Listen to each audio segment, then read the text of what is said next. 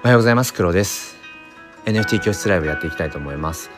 今あの各週でやっている定例のコラボライブクリプトークをまあ終えたところなんですけれどもまあまだちょっと、えー、家族が起きてこなそうなので、えー、まあ30分ぐらいでもやれればいいかな。うん。まあどれぐらい人が来てくださるかにもよるんですけれども、うん。まあ、人が来てくださって、まあ、もし何か質問とかねあれば、えー、それに答えていきつつ、うん。まあ、いなければ、うん、だらだらと、えー、っていこうかなっていうそんな感じでいますね。あおばあちゃん、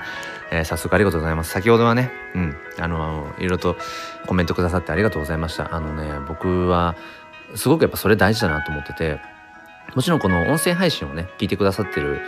時ってながら聞きがほぼほぼだと思うのでなかなかこのコメントとかって打てる状況じゃないと思うんですよねでもそんな中でながら聞きをしてくださってるだけでも本当に嬉しいしありがたいことなんだけど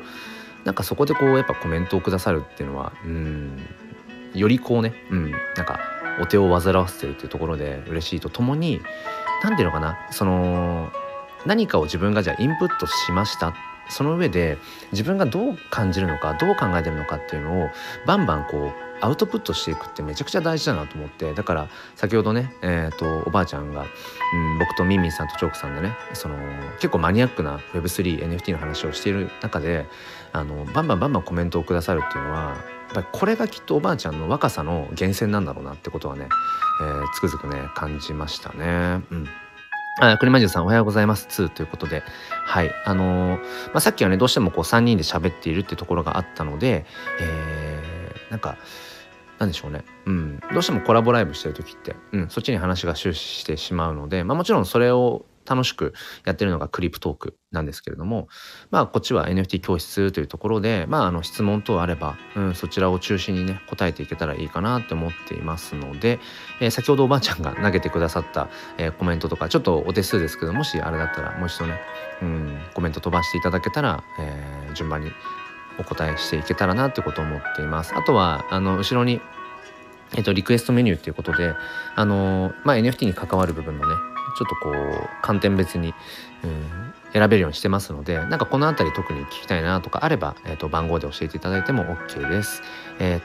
タカランさんおはようございます。あ気づきを伝えるアラフォーパパさん多分同世代ですね。ちょっとプロフィール読ませてください。タカランの1億総子育てラジオ。うんうん。えー、タカランあと気づきを伝えるアラフォーパパ、え、小中学生の子を持つ共働きのアラフォーパパが日々の家事育児働き方とキャリアえ保育教育からの気づきをシェアします。社会全体で子育てする未来を目指せ。ものすごくあの何て言うんでしょう。こう共通項が多いな っていう。僕も5歳の娘がいて。あの本業は小学校の教員なんですけれども。はい。日本のね公教育に思うところめちゃくちゃありますね。うん、そんなところもありつつ、うんね、いろんなところでまあそうですね。理由があってこうして NFT を、えー、NFT プレイヤーとしてもね NFT クリエイターとしてもやりつつ、まあ、NFT ってものの、まあ、魅力とか、うん、可能性ってものをこうして NFT 教室ライブと題して、うん、続けています。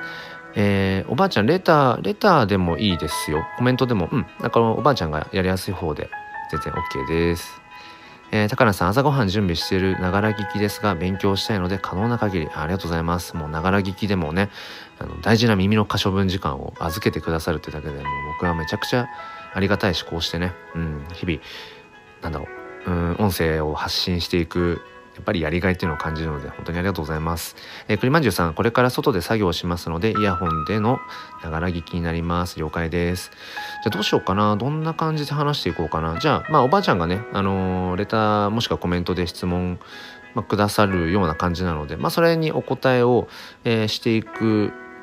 まあ前にというか、うん、まずちょっと今日そうですね。さっき思いつきでタイトルつけたんですけど NFT って結局何なのっていうこれをちょっと一旦話そうかなと思います。でこれってなかなか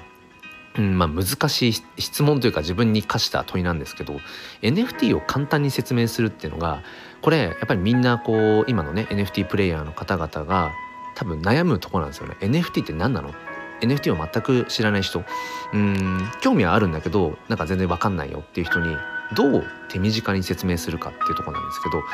僕が最近ねやっぱりこの NFT って何なのっていう答えとして、うん、選ぶようにしているのはまずはね、えーと、手段ですって言うようにしてます。NFT って何なのって言われたら手段。でそれはともすると、えー、お金とかと同じかもしれない。お金も手段ですよね、お金そのものが目的なわけではなくてお金というのはあくまでも、えー、価値と価値の交換の手段。もともとは人間はねその最初はこうその辺にある貝とかをねお金お金に模してとか、まあ、もっと遡ると物々交換か。物々交換をしていたんだけれども、うん、一方で、えー、すごく綺麗な石。でも一方で腐る魚 腐るというかその魚とかだったらその価値が10日ではないよね。っていうところで、うん、じゃあ貝を使うようになったりだとか、うん、その後、えー、ねその貨幣になっていってっていうそういうまあ流れがあるわけであくまででもお金って手段ですよね。うん、でも、うん、僕らはともするとそのお金をその何だか得ることが目的になっていってしまいがちですよね。でもそうじゃなくてあくまでもお金っていうのは手段。まあハサミとかと一緒ですよね。うん。ハサミっていうのはあくまでも紙を切るための道具。うん。それ以上でもそれ以下でもないよっていうところでそういう意味で手段。でこの NFT っていうのも僕は手段だなってことを、えー、思っています。うん、おばあちゃん確かに賢い。ってあありがとうございます。まあ、僕まあそうですね。うん。ねえー、っと高菜さん手段ですって最初にちゃんと認識するの大切ですね。それをもって何をするか。そうなんですよ。だから NFT っていうのがね、うん、いわゆるバズワードですよね。メタバースとかもそうだし Web3 っていうのもそうかもしれない、うん、僕はまあ地上波のテレビをあんまり見る機会が普段ないんですけど、うん、僕のその60今いくつ？60兆になる実の母がね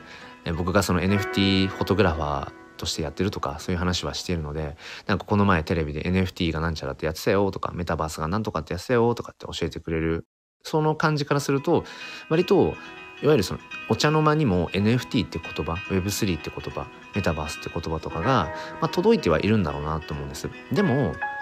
結局そのバズワードってまあ良くも悪くも何て言うのかな、うん、それが目的になりやすいっていうのかな。うん。なんか NFT に触れてます。だから偉いですすごいですとかね。うん。なんかそういう風になりがちだし僕も当然そういう道は通ってきたというか NFT をやっていることそのことがうんなんかこうある種うん自分のステータスみたいにね思っちゃってた時期もあったけどなんかそういうことじゃなくてじゃあ NFT というその手段を通して自分は何をしたいんだろうなっていうことを何て言うのかな自分に問いかけてくれる存在でもありますね NFT っていうものが。やっぱり手段だから。っていうところで、えー、最近は言うようにしてますね。NFT っていうのは手段です。なのでこの NFT という手段を通してお金稼ぎをすることもできます、うん。えー、ともすると仲間集めもできます。あとは単純に自分の、えー、表現まあ、アートクリエイティブな、まあ、アート作品とかっていうものを、えー、誰かに届けることもできますよ。と。うん、ともすると、えー、何か自分が、え、成功させたいとか考えているプロジェクト、えー、企画とかそういう事業とか、えーと、そういったものをより、えー、ある種こうクラウドファンディング的にうん応援してもらって、うん、何かこう成し遂げたいものをうん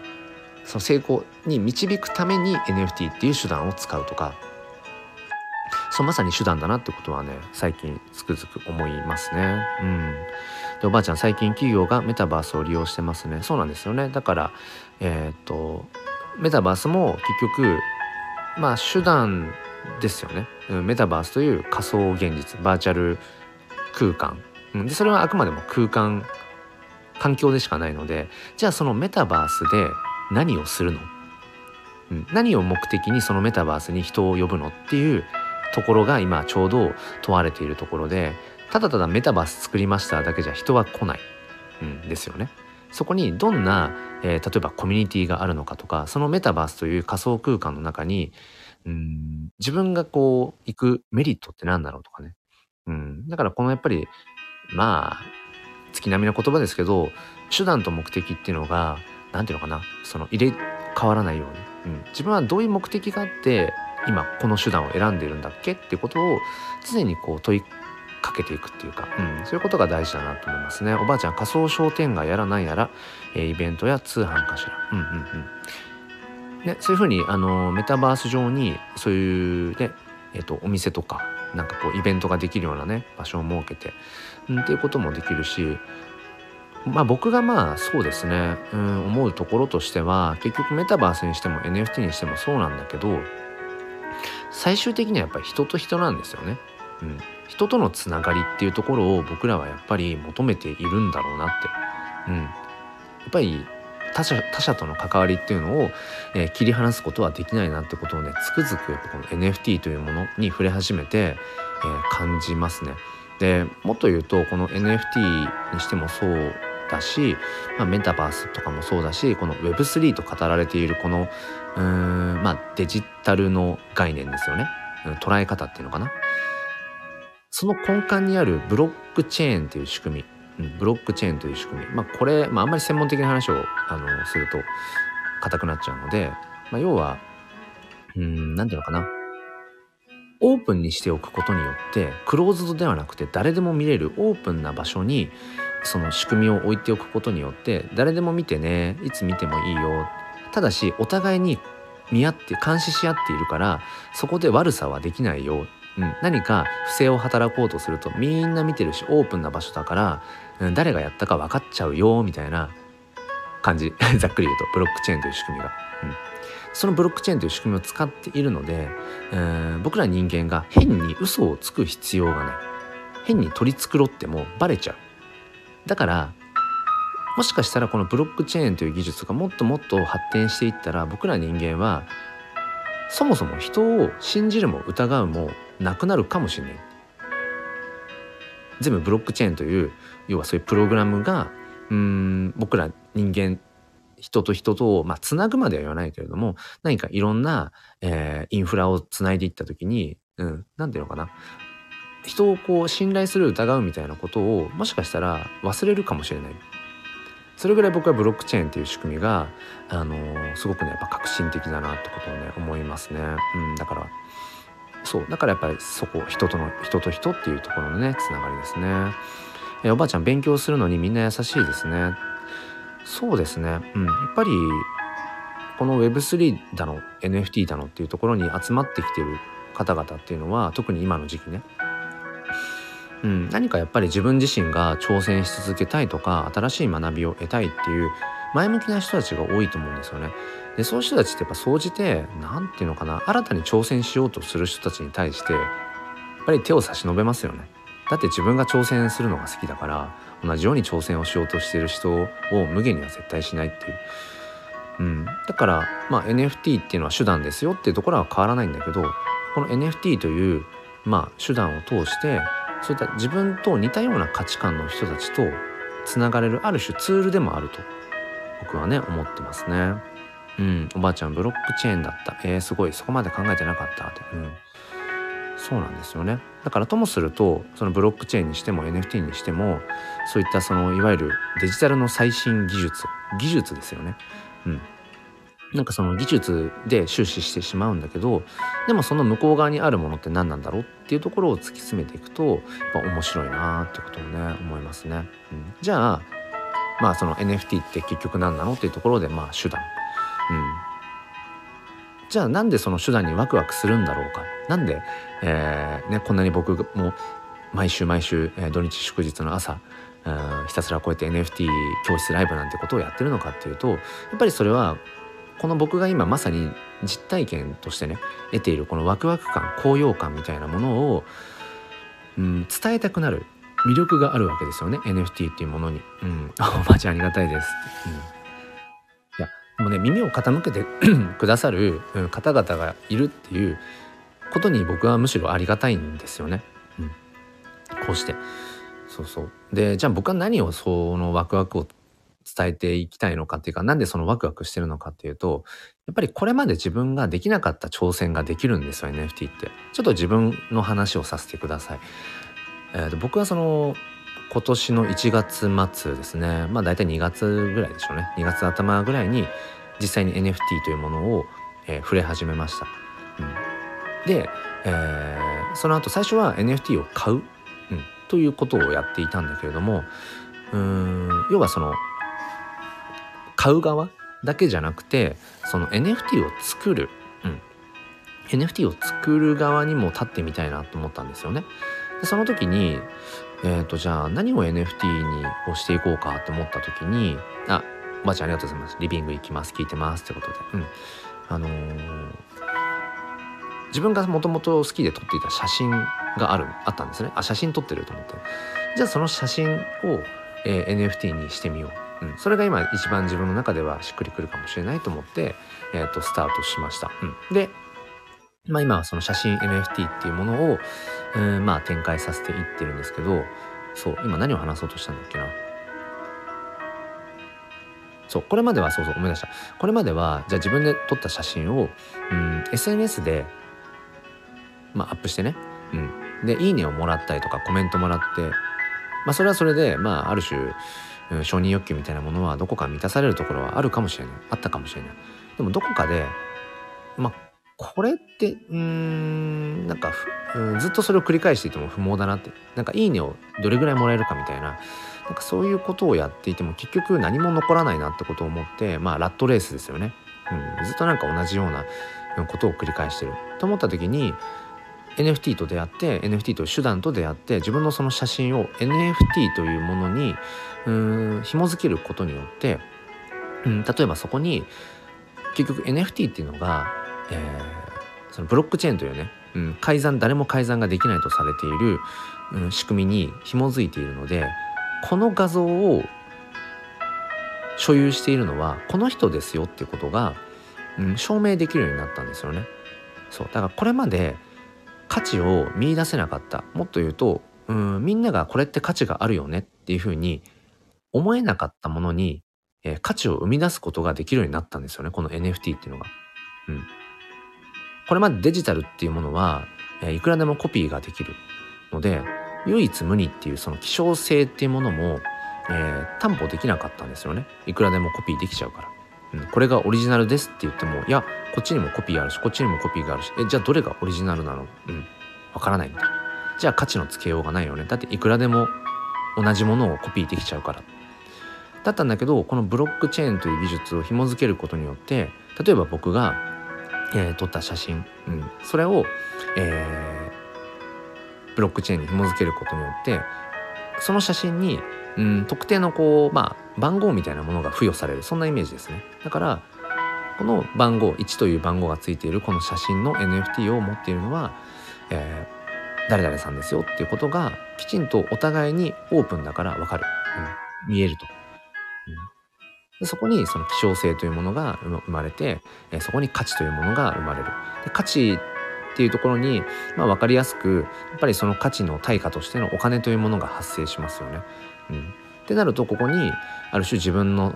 これまでは作品で終わっていたんだけど撮った写真で終わっていたんだけどそこに唯一無二の価値っていうものを紐付けることができるようになって、えそこで初めて僕の作品に値段がつき始めたんですね。NFT にすることによってじゃあ、えーと、いくらいくらで、えー、これ買いますっていう方が、えーと、出てきた。これっていうのは本当にやっぱり NFT の可能性自分が今までうーんなんだろうなできていなかった挑戦っていうことをこの NFT っていうのに、うん、やっぱり紐付けることによって今僕は自分の作品を、まあ、ある種こう商品として、うん、世に出すことができているっていう、うん、ここはやっぱり大きな魅力だなってことは僕は思いますね。えー、高梨さんデジタルデータに価値がつくって実はかなりの革新ですよね。うんうん。アナログ世界の価値とは違う用途が生まれる予感。いやー、鋭いですね。鋭いですね、高梨さん。いや、本当にね、本当にそう思いますね。そう、かなりの革新だと思います。うん。だから、まあ、そのデジタルとアナログ、なんかね、デジタルのね、対義語っていうのをね、僕も結構いろいろ調べて、よく最近僕はその実生活というか実体のあるものをフィジカルっていうようにしてるんですけど、まあ、この NFT っていうのは結局全部デジタルの世界ですよね。あのー、まあ、形のあないというのか話なんだけどそうだからフィジカルのものの価値とはまたちょっと違う、うん、価値が生まれてくる。うん、例えばね NFT を持ってます。うん、ででもその NFT が入ってる場所っていうのは、えー、仮想通貨ウォレットっていう、うん、仮想通貨を入れておいたりだとか NFT を入れておくためのまあデジタルのお財布ですね。実際にはこう目の前には存在していない。存在しえない。バーチャルのお財布、うん、その中に入ってるよって言われても何ていうのかな。実体がないのでうん。まあなんだろうな。うん。なかなかこう不確不確実性はあるんですけどうんあそう高菜さんそうフィジカルそうそうそうでもそこになぜその確かに自分のこのデジタルのお財布の中に NFT が入ってるってことがきちんと実感できるかっていうと、まあ、ある種共同幻想でもあると思うんですよね。まあ、お金も共同幻想ですよね。この紙っぺらに 1,000円の価値がある5,000円の価値がある1万円の価値があるってみんなが思い込んでいるみんなが信じている共同幻想だからその貨幣経済ってものが成り立ってるわけですよね。うん、で同じくこの NFT というもの、まあ、もっと言うとブロックチェーンという、えー、デジタルの新しい技術によって新たな共同幻想がバーチャル上デジタル上で生まれていると、だから僕らはこの NFT にいくらいくらの価値があるんだとかこの NFT を持っているということにある種自分のアドバンテージを感じられる、うん、それはもしかしたら、えー、所有欲かもしれない、うん、何か承認欲求かもしれない。独占欲とかかもしれない。ともすると自己実現欲求とかかもしれない。そういうことをうん。なんか感じられる。だからこれまで僕ら人間がうん体験してきていないような感情。体験することができなかったような何か、うん、満たされる欲求みたいなものが僕はねやっぱり生まれ出てきてるんじゃないかなって思いますね。うん、やっぱりこのワクワク感っていうのは、うん、今までの何かとこう、うん、やっぱちょっと一線を画すようなね何かねものをね感じますよね。うん、ただこのワクワク感を伝えていくってめちゃくちゃ難しいです。この NFT 教室ライブもね今日、まあ、36回目になりますだから、まあ、月最低4回やってるとしても4436まあだから多分半年ぐらい半年ぐらい多分この NFT 教室ライブっていうのをね毎週土日祝日の朝やってるんですけど今なおやっぱ難しいですね。この NFT って何なのっていう説明もそうだしえなんでそんなに NFT というものに Web3 っていうものにワクワクしてんのっていうのを伝えるのがめっちゃ難しいですねだから結論から言うとそれ言っちゃおしまいって話ですが是非 NFT を買ってみてください持ってください持ってみてくださいっていうそれが一番分かりやすいですってね そこはありますね。えー、高野さん、今お金に換算されていない価値、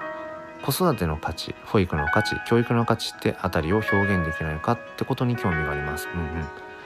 それが NFT が相性がいいのかどうかまだわからないですが、できたら面白くない？ってワクワクしてます。いいですね。あのー、まさにそうですよね。お金に換算されない価値ってこの世にいっぱいありますよね。あの、よくプライスレスとかってね、表現されたりするけど、そうなんですよね例えば子育てってあれ時給換算するといくらぐらいなんだろうね？とかねありますよね例えばあのね、うん、産休育休でお休みされてるあの女性お母さん。うん。僕はなんかやっぱり子育てって、うんまあ、もっと言うと出産とかから含めて、まあ、出産よりももっともっと前からだけど お腹に赤ちゃんを宿しているっていう時からそうだけどこの世で一番尊いうん仕事？仕事っていうのが適切か分かんないけどこれで一番尊い仕事だと思うんですよね子育てって。うん、でも、まあ、例えば保育士さんとかだったらね、まあ、時給 時給っていうかそのお金はそこに発生するけど自分のだ我が子を育てていくってところにうんなんだろうな明確なそこにねお金って発生するわけじゃなくてだからそれをお金っていうともすると単うん単位で数値化できないものかっていうのはすごく面白いですよね。えっと、僕も全部の NFT プロジェクトとかをチェックできてるわけじゃないんですけど例えば今タカランさんがおっしゃってるようなことっていうのをもしかしたらねそれに近しいことを今もうやろうとしている動いているプロジェクトあるかもしれないですね。あの今国内で一番まあ、熱量の高いというか、うん、人数が多いのが、えっと、忍者 DAO っていうコミュニティなんですね。うん。あの、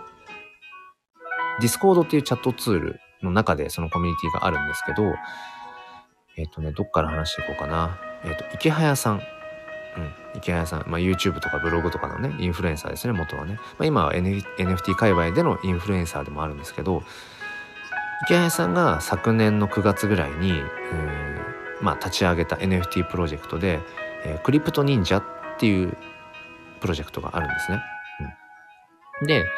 そのプロジェクトから、あそのプロジェクトの、え、要はコミュニティとして忍者ダオっていうのがあって、で、その忍者ダオっていうのが今どれぐらいだろう？もう本当に3万、4万とかいるのかな？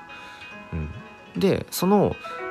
クリプト忍者っていうのは、まあその忍者のキャラクターですよね。だからキャラクタービジネス、IP ビジネスみたいなものを、まあ池谷さんはやりたくて、で、えっ、ー、と、クリエイターコモンズゼロっていう、だからこう、合ってるかな ?CC0。だからそのクリプト忍者っていう IP を使って、好きに、基本的には自由に商用利用していいよっていう、え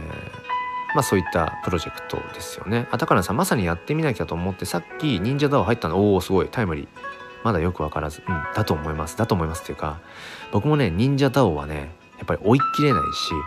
あの、最初ディスコード、やっぱ慣れないうちって、見方もなんかよくわかんないし、見づらいんですよね、ディスコードって。慣れるまで。慣れちゃうとものすごく、やっぱチャットツールとして、コミュニケーションツールとしては、あのー、すごくね、やっぱ秀逸だ、秀逸だなと思うんですけど、慣れるまでがちょっと大変っていう感じですよね。うん。で、忍者ダオの中に、要はその子育て関係とか教育関係の NFT プロジェクトっていうものがね、多分あると思うんですよ。僕は全然そこコミットしてないんですけどね。うん。まあ、教育者でありながら、あの、直結した NFT っていうのは自分自身がま全然やっていないので、うん、追い切れてないんですけど、うん。まあ、もしかしたら忍者ダウンの中ですでにそうやって立ち上がってるところはあるかな。うん、高原さんぜひちょっとね探してみてくださいとしかごめんなさい言えない感じなんですけどいろんなプロジェクトがね走っているので,、うん、で結構やっぱこの教育と NFT ってすごく親和性が高いんじゃないかっていうことはねやっぱり言われ始めていて僕もねそれは感じつつも僕自身がねあのー、まあ5歳の娘の父だったり、え、小学校の教員だったり、うん、ゴリゴリに教育とか子育てっていうね日々を過ごしていつつ NFT の可能性とかっていうものも自分が感じていてクリエイターとしても体現しているところがあるのでなんかうまいこと自分の中でその点と点がね結うん線でつながれば何かね新しいことができるんじゃないかと思うんですけどなかなか今僕の中ではうんなかなかこうそれが一つにならないところがあって、うん、でも同じように考えてる方っていうのはいらっしゃるのでうんありますねそのそれこそえー、まあ、例えば可愛らしいイラスト NFT ってものを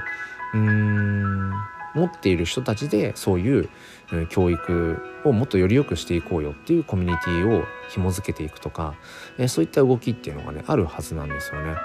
うん、確かね今年あ今月のクリスマスぐらいになんか一つそういうのありますね。クリプト忍者チルドレンかな。クリプト忍者チルドレン。ああとは高菜さんあれだ。えー、そもそも忍者タウンの中から生まれたやつで忍者寺子屋っていうのがありますね。幸子バナナさんっていうこのスタイフのパーソナリティもやられてますけど、えっ、ー、と幸子バナナさんが立ち上げたメタバース上の学校忍者寺子屋それをそれがでも今ね結局マネタイズが多分できてないんですよね。うん、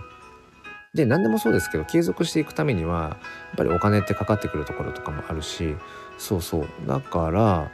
えーと、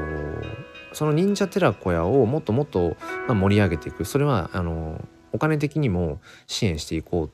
ていうのと紐づいてるのが多分そのねクリプト忍者チルドレンだった気がする。うん。で確か僕はそのクリプト忍者チルドレンの NFT をえっ、ー、とね、うん、ゲットできる優先優先購入権みたいなのも多分持ってるかな。うん。と思いますね。そうそう、高菜さん。あのね、ディスコードの、その忍者 DAO のディスコードの、もうどこの、ちょっと今見てみようか。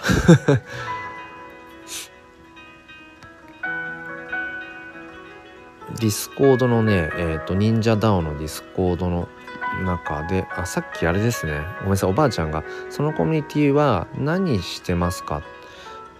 いろいろやってますね、おばあちゃん。あの、いろいろもうありすぎて追い切れないです。ありすぎて追い切れなくて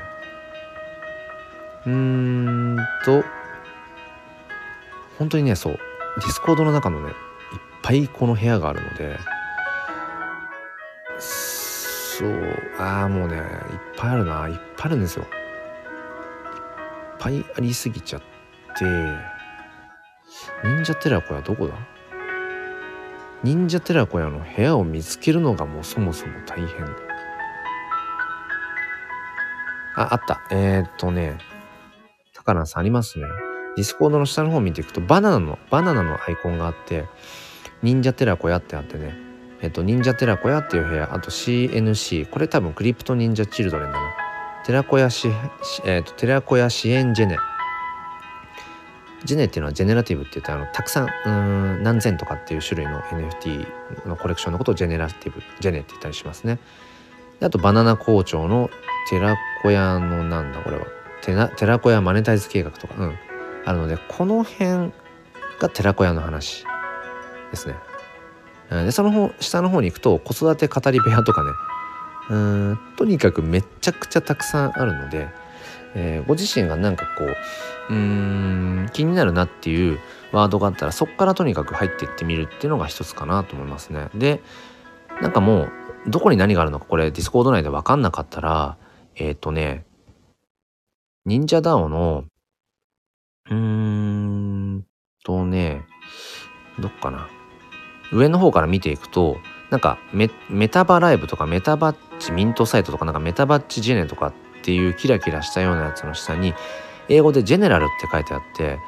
日本日本語とかイングリッシュとか韓国語とか中国語とかスペイン語とかってなってるところの、えっと、ジャパンジェネラルっていうところこれ多分あの公な一般のあのチャット部屋なのでそこで例えばあのー、高蘭さんがねうんこういうのが興味あるんですけどどこの部屋見ればいいですかとかって投げたら多分ね見つかるかなと思いますね。あ誰かしら教えてくれると思います。多分えーと、ダンクさんっていう方がねもう速攻で返してくださるかもしくは他の方が誰かしらがね返してくれると思いますね。うん。そうそう。なのでまあ教育業界でマネタイズってこととかまあそういうのもね多分紐付けていくんだろうなっていう、うん、ぜひぜひ覗いてみてください。あおばあちゃんさんごめんなさいおばあちゃんさんごめんなさい。えっ、ー、とレターが来ていた。えっ、ー、と、おばあちゃんがコレクションを買うには NFT の単位の仮想通貨を手に入れる。そうそうそう。あの、仮想通貨のね、基本的にはイーサリアムっていう仮想通貨が必要ですね。まあ、日本円でも買えなくはない NFT もあるんだけど、僕が普段話している NFT、えー、世界共通の NFT っていう意味では仮想通貨が必要ですね。うん。あとはおばあちゃんが、それから買い方知りたいです。安全性の仕組みはどうでしたっけ？うん。安全性とかもねこの辺の話もちょっとしていきたいですね。うん、そしたら、えっと、ちょっと娘が起きてきたので、えー、あとちょうど30分ぐらいなのでこの辺りで NFT 教室ライブ終わりにしようかなと思うんですがおばあちゃんさんごめんなさいあの質問が回収しきれなかったんですけどもえっ、とおばあちゃんツイッターとかなんかつながってましたっけ？もしよかったらちょっとそちらでもまたあの、N、NFT の買い方のブログとかも僕書いてるので、うん、そちらとかもご紹介しますね。うんえー、高菜さん質問してそうそうあの忍者ダオはねもうみんなに優しいので初心者の方とかにもめちゃくちゃ優しいのでぜひぜひあの何でも投げてみてください。みんなね快く答えて、えー、くださると思うので。うん。あ高菜さんおばあちゃんごめんなさいって喋りすぎちゃったんで全然。全然おばあちゃんメタバースで遊ぶのにいるって聞きました。うんうん。OK です。ちょっとまたあのー、後ほどおばあちゃんまあレターなりえー、なんなり、なんなりでちょっとお答えしますね。うん。また明日、えっ、ー、と、朝6時から NFT 教室ライブやりますので、もしよかったらまたそちらの方も、うん、あの遊びに来ていただければと思います。ということで、えっ、ー、と、今日の NFT 教室ライブ終わりにしたいと思います。おばあちゃん、じゃあ Twitter の方で、うん、お返ししますね。アクリマイズさんもありがとうございました。はい。ということで、えっ、ー、と、終わりにしたいと思います。お付き合いくださりありがとうございました。それでは皆さん良い一日をお過ごしください。ではまた。